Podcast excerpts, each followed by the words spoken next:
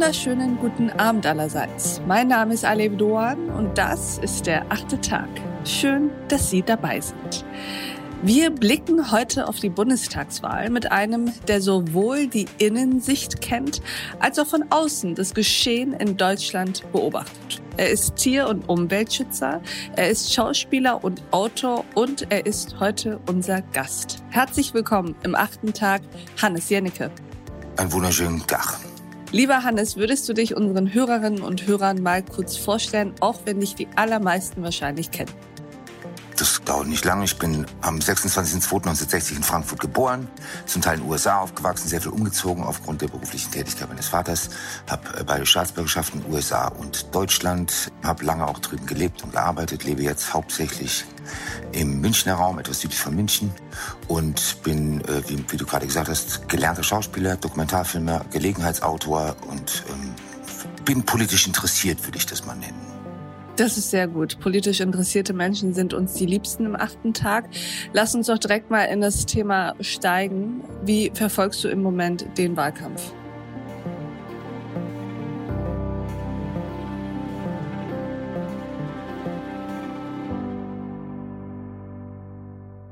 Also ich konsumiere klassisch sehr viel Medien, immer schon, jetzt weniger Print, mehr online. Habe alle Trielle gesehen. Diesen Vierkampf habe ich mir erspart, weil da eine Frau auftritt von einer Partei, die ich nicht mal in den Mund nehmen möchte.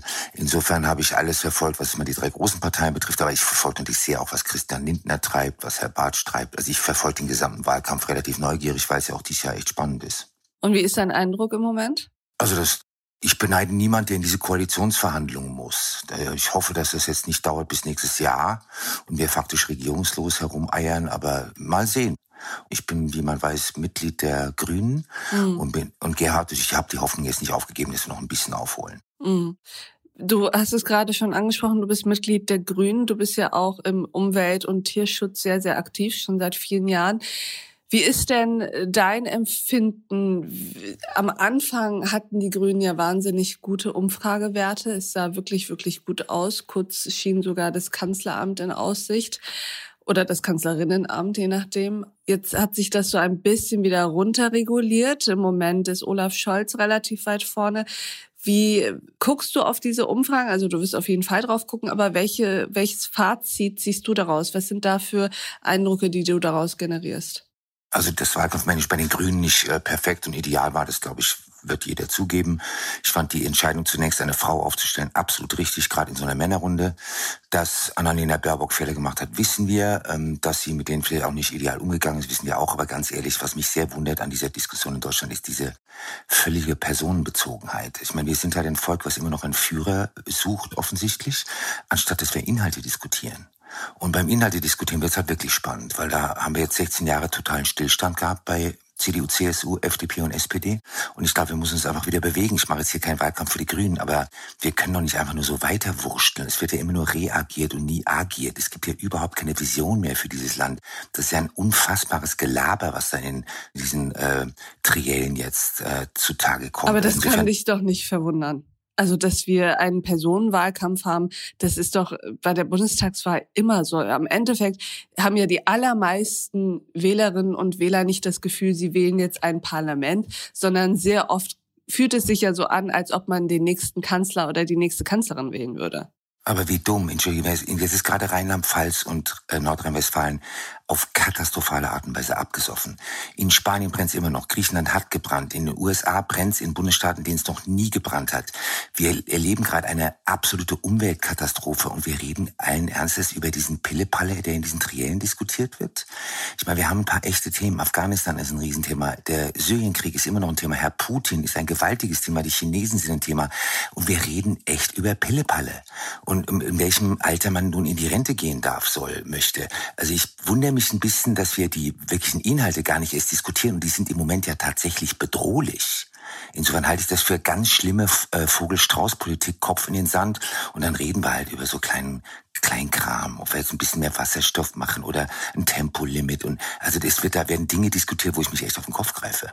Würdest du denn sagen, dass das so eine deutsche Art ist? Also du hast ja, wie du schon eingangs eben erwähnt hast, du hast ja auch die Staatsbürgerschaft der U S A, du hast dort ja auch lange gelebt. Glaubst du, dass in Deutschland sich die Menschen so ein bisschen vor diesem, vor diesen Visionen fürchten und lieber zu denen gehen, die ihnen versprechen, alles bleibt wie bisher? Ja, definitiv. Also die Amerikaner, ich meine, das ist, das ist natürlich, ich möchte es um Gottes Willen nicht das amerikanische System hier propagieren. Das ist ein ganz trauriges, zutiefst gespaltenes Zwei-Parteien-System. Aber da geht es am Schluss um ganz, ganz einfache Themen. Steuer, Abtreibung und Ähnliches. Also da werden knallhart einfach auch religiöse Inhalte verhandelt und die einen sind halt liberal, das sind die Demokraten, Joe Biden, und die anderen wollen halt Abtreibung am liebsten komplett verbieten und die einen sind pro Todesstrafe, die anderen sind gegen die Todesstrafe. Da geht es ja um richtig harte Inhalte. Bei uns geht es halt darum, ob ich jetzt am Schluss das Gesicht von Herrn Laschet sympathisch finde und das von Olaf Scholz. Also, ja, aber ähm, das ist doch aber auch ganz gut. Also ich meine, über Abtreibung müssen wir auf jeden Fall noch reden. Das ist noch gar nicht zu Genüge, auch in Deutschland nicht besprochen. Aber über Themen wie Todesstrafe, dass wir darüber nicht diskutieren müssen, ist doch eher ein Zeichen des Fortschritts in Deutschland, oder nicht? Absolut richtig. Ich könnte jetzt auch die Marihuana-Freigabe nehmen. Darüber diskutieren die Amerikaner sehr lebhaft. Es gibt Bundesstaaten, die haben Cannabis legalisiert. Bei uns ist es immer noch strengstens verboten. Also ich habe das jetzt einfach mal als mm. ganz einfaches Beispiel ausgewählt, worüber amerikanische Politik sich bis heute streitet, ob man Todesstrafe staatenweise haben sollte oder eben nicht. Also ich habe es wirklich nur als Beispiel rausgegriffen. Mm. Ich könnte jetzt auch Steuersenkung, Steuererhöhungen, Schulsysteme. Wobei das ja bei uns auch sehr viel also Thema ist. Ne? Steuern sind ja bei uns auch ein großes Thema, auch im Wahlkampf. Naja, aber alle wollen ja gerettet werden in einer katastrophalen Pandemie, aber keiner will Steuern bezahlen. Was ist denn das für ein Gelaber von Herrn Laschet und Herrn Lindner, dass man das alles ohne Steuererhöhung hinkriegt? Ich meine, wie wollen wir denn den Klimaschutz finanzieren? Wie wollen wir die Bildungskrise finanzieren und die, die Pflegesituation und das ganze Gesundheitssystem? Offensichtlich, ähm, ich weiß nicht, ob die irgendwelche Wundertöpfe haben, wo man einfach auftritt, dann kommen die Golddukaten raus, was Herr Lindner und Herr Laschet da verzapfen und auch die C S U, das ist ja geradezu absurd.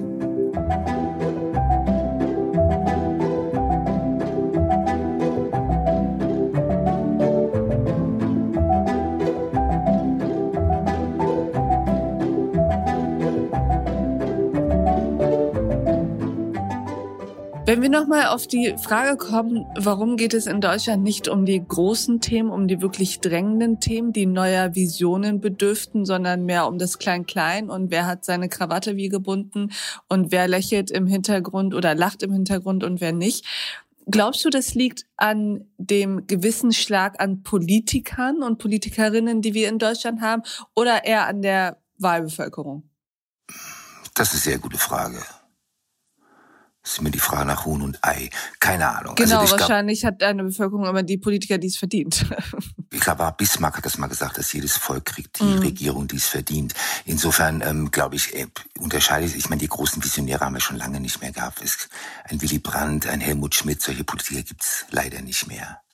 Ab und zu gibt es eine Ausnahmeerscheinung wie Obama, aber das sind halt weltweit wirklich ganz große Ausnahmen. Ich denke, die Länder, die mit den jungen Frauen im Moment regiert werden, ist allen voraus, zum Beispiel Neuseeland. Neuseeland mit Jacinda Ardern, ja. Jacinda Ardern, die ähm, Dänen fahren im Moment hervor und die Finnen auch, äh, ich glaube die Slowaken auch. Also ähm, ich hätte mir eigentlich gewünscht, dass wir mit einer jungen Frau wahrscheinlich einen besseren Neustart hingekriegt hätten als mit diesen alten Kriegspferden, die da am Start sind. Aber ähm, da sind halt Fehler gemacht worden, das muss man einfach so zugeben. Und weil Annalena Baerbock nicht die Visionärin ist, die man in sie hineinprojiziert hat, muss man sich jetzt mehr um das Inhaltliche kümmern. Also das sehe ich total anders. Mich interessieren grundsätzlich nur Inhalte. Mich interessiert ein Glyphosatverbot, mich, mich interessiert eine Verkehrswende, mich interessiert eine Agrarwende, mich interessiert ein Verbot der Massentierhaltung, mich interessiert das Artensterben, das Waldsterben. Ich meine, wir haben so viele Themen. Reden Sie mal mit Peter Wohleben oder, mhm. oder Klimaforschung wie Schellenhuber, Edenhofer, Ramsdorff. Es gibt derartig krasse Baustellen im Moment und die werden einfach nicht bearbeitet. Es geht, es geht ja gar nicht um Visionen, von denen ja Helmut Schmidt immer sagte, die sollten einem zum Arzt führen. Es geht einfach um um gigantische Probleme, die jetzt angepackt werden müssen. Darüber redet keiner und das verstehe ich nicht. Hm. Weißt du, was ich mich auch gefragt habe? Du bist ja nicht der einzige Schauspieler mit einer Nähe zu den Grünen. Du bist ja auch ähm, Mitglied, aber es gibt ja wirklich sehr, sehr viele, gerade in deiner Branche, die eher so sich um die Grünen kreisen. Deine Kollegin Caroline Herfurth hat zum Beispiel Annalena Baerbock auf dem Triell begleitet. Nora Tschirner hat sich auch schon öffentlich für die Grünen ausgesprochen. Woran, glaubst du, liegt das? Ist es so eine natürliche Nähe, die Künstler, Kreative und die Grünen zueinander haben? Glaube ich eher nicht. Es gibt, ich kenne genauso viele Kollegen, die aktiv die S P D unterstützen. Ich kenne genauso viele Kollegen, die aktiv die C D U, C S U unterstützen. Also das halt jetzt ein, ein kleines Zerrbild, dass jetzt äh, Herfurth und Tschirner sind halt, sagen wir, eher prominente Schauspieler. Aber zum Beispiel Uschi Glas war immer C D U, Heiner Lauterbach hat immer die C D U unterstützt. Das finde ich auch völlig in Ordnung. Das finde ich mhm. auch gut, wenn Prominente ihre Meinung kundtun. Clemens Schick ist, glaube ich, aktiv bei den bei der S P D. Ich glaube, Iris Berben steht auch der S P D sehr nahe. Äh, Natalia Werner bekanntermaßen auch. Also ich ähm, ich weiß, dass natürlich sehr viel Kreatives sich im grünen Bereich tummeln. Das Vor allem die Jüngeren. Ja, das, ich meine, die Einzigen, die im Moment wirklich aktiv Politik versuchen zu betreiben, ist Fridays for Future. Das sind die, die das Problem erkannt haben und jeden Freitag auf die Straße gehen. Also da ist die, der Rest ist ja relativ behäbig mhm. und will halt genau dahin, wo wir vor der Pandemie schon mal waren. Und das ist halt leider fatal falsch. Ich hatte vor kurzem Carla Reemtsma, die Sprecherin von Fridays for Future in Deutschland, bei mir zu Gast, hier im achten Tag auch. Und ähm, wir sprachen natürlich über die Bundestagswahl und über Klimapolitik. Und sie musste konstatieren, dass keine der Parteien, auch eben die Grünen nicht, ein solches Programm in petto hätten, das tatsächlich dazu führt, dass wir die Klimaziele erreichen können. Ich habe sie dann gefragt, wie enttäuscht sie davon ist. Und sie sagte, naja, so nach dem Motto, Enttäuschung ist kein Punkt, an dem man stehen bleiben kann. Man muss einfach weiter gucken. Was machst du mit so einer Information, dass also die Grünen, die ja eigentlich nun mal die Partei sind, die dieses Thema Klimapolitik auf sich gepachtet haben, dann trotzdem nicht ein solches Programm auf die Beine stellen, mit dem diese Ziele erreicht werden können? Also ich kenne Carla Reemtsma, ich halte sie für eine der intelligentesten Mädchen, die ich mm. je getroffen habe. Sie hat natürlich völlig recht und andererseits wählt kein Mensch die Grünen, wenn man wirklich die Klimapunkte jetzt mal runterrattert, die eigentlich passieren müssten. Wir müssten ja relativ schnell aus dem fossilen Energieträger heraus. Wie soll denn das gehen? Nehmen Sie mal den Deutschen ihre Autos weg, dann wird das eine Partei, die landet hinter der Veganerpartei oder der Tierschutzpartei. Also Carla Reemtsma hat völlig recht, aber man muss natürlich auch sich an Konfuzius halten, dass eine Reise von tausend Meilen beginnt mit einem Schritt. Und wenn wir jetzt wenigstens schon mal eine Kerosinbesteuerung bekämen, ein Glyphosatverbot, ein echtes Tierwohl, was ja in der verlogene Wurst wird, wenn wir wirklich Tierschutz mal ernst nehmen, wenn wir aufhören mit dem Flächenfraß in Deutschland. Deutschland vernichtet jeden Tag siebzig Fußballfeld große Grünfläche und versiegelt die mit Beton. Wenn wir diese Baustellen alle mal anpacken, eine richtige Energiewende durchziehen und diese Abstandsregelung abschaffen, wirklich Solarenergie machen, Solardachpflicht. Also ich könnte jetzt hier stundenlang runterrattern, mm. was schleunigst passieren muss. Das wären ja alle Schritte in die richtige Richtung. Ob wir dann die eins Komma fünf Grad noch erreichen, halt auch ich für unwahrscheinlich. Trotzdem wäre das mal ein Anfang.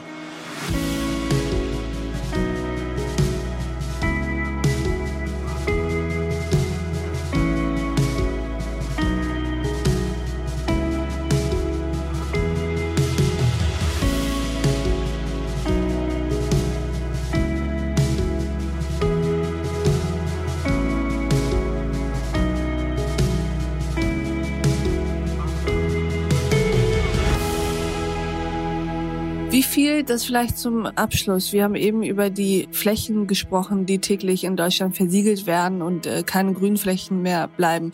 Wie viel Heuchlertum siehst du eigentlich auch darin, dass wir so wahnsinnig, wahnsinnig schnell darin sind, nach Brasilien zu gucken und Bolsonaro zu kritisieren dafür, dass er den Amazonas abrodet, aber selbst das Gleiche machen? Wir sind die Weltmeister des Heuchelns. Also alle Deutschen wollen mehr Tierwohl und alle Deutschen sind sehr, sehr, sehr, sehr, sehr für Umweltschutz. Und was ist das meistverkaufte Auto in Deutschland? Das S U V. Wo wird an der Fleischtheke zugegriffen? Beim Billigskotelett von Aldi, Lidl und Co. Also wir schreien alle nach Tierwohl, aber das die paar Cent, die es mehr kostet, will keiner bezahlen. Es gab ein wunderbares Beispiel. Meine Klamottenmarke hat mal ein Bio- Baumwoll-T-Shirt auf den Markt gebracht und daneben das konventionelle in seine Läden gelegt. Der Preisunterschied waren exakt fünf Prozent. Das fünf Prozent teure Biobaumwoll, ein totaler Ladenhüter. Das andere war weg wie eine warme Semmel. Also wir lügen uns da auch ganz herrlich in die Tasche. Alle wollen, alle wollen eine gesunde Umwelt und niemand will etwas dafür tun. Alle, ich glaube, über drei Millionen Deutsche buchen jedes Jahr eine Kreuzfahrt und jeder hat's, hat wahrscheinlich schon mal gehört, dass es mit einer der größten Umweltsünden ist beim Urlaub machen. Also natürlich sind wir totale Heuchler. Aber mit Heuchlerei wollen wir dieses Gespräch nicht beenden. Deswegen wüsste ich ganz gerne, ob und was dir eigentlich Hoffnung macht, dass wir trotzdem noch diesen Shift hinbekommen, dass wir trotzdem noch bei allem, was wir zu wenig machen, zu langsam sind und zu spät anfangen, trotzdem es noch schaffen, zu ja einer Gesellschaft zu werden, die darum bemüht ist, die Welt zu einer besseren zu machen. Beziehungsweise zumindest mal unseren Planeten nicht zu zerstören. Also bin ich in Deutschland nicht sehr hoffnungsvoll, weltweit übrigens auch nicht. Es gibt Länder, die da sehr viel weiter sind als wir. Ich nehme das Beispiel Skandinavien, Holland, Neuseeland, Costa Rica. Meine Hoffnung wäre immer, dass wir irgendwann mal Delegationen losschicken. Egal, ob das im Bildungsbereich ist, im Pflegebereich, im Rentenbereich, in der Umweltpolitik. Es gibt ja Länder, die partiell schon irrsinnig viel richtig machen. Was meinst du mit Delegationen losschicken? Also wir beneiden jedes Jahr die Finnen oder wen auch immer um ihr furioses Abschneiden bei der PISA-Studie. Mhm. Warum wurschten wir immer noch mit diesem unerträglichen Bildungsföderalismus herum und wundern uns, dass wir im Mittelfeld landen? Man könnte jetzt mal sagen, wie machen das denn die Finnen, die Neuseeländer, die Schweden, die Dänen und so weiter und so fort. Das Gleiche gilt für Verkehrspolitik. Warum gibt es Länder, die da, also jetzt nehmen wir mal Holland. Holland ist ja nicht untergegangen, weil, obwohl es ein Tempolimit hat, obwohl es Fahrradparkhäuser baut, obwohl eine Innenstadt nach der anderen autofrei wird. Also in Leiden, in Utrecht, in Amsterdam, die machen ja alle Städte langsam dicht. Das macht jetzt sogar Spanien. Warum können wir das nicht? Warum schickt man nicht einfach mal Fachkräfte los, die sagen, wie machen das die anderen denn? Mhm. Wo gibt's denn intakte Rentensysteme? Wo ist ein intaktes Gesundheitspflegesystem? Nein, der Deutsche muss immer alles neu erfinden und das ist ein ganz großes Problem. Also insofern bin ich, für, bin, ich bin kein besonders optimistischer Mensch. Ich kämpfe halt munter weiter, weil ich denke, aufgeben gilt nicht. Das ist was für Faule und Bequeme. Aufgeben geht nicht, das ist was für Faule und Bequeme. Ich finde, das ist ein wunderbares Schlusswort und dann Impuls, mehr Delegationen zu schicken, mit denen man über den eigenen Tellerrand hinausschaut und vielleicht auch ein bisschen mehr sich in Demut übt, würde ich auch gerne an dieser Stelle nochmal unterstreichen. Lieber Hannes, vielen Dank, dass du bei uns am achten Tag warst. Alev, tausend Dank, hat Spaß gemacht. Mir auch. Und ich danke auch Ihnen, liebe Hörerinnen und Hörer, fürs Mithören und Mitdenken. Und ich würde mich freuen, wenn wir uns im nächsten achten Tag wieder begegnen. Bis dahin, auf sehr, sehr bald. Ihre Alev Doğan.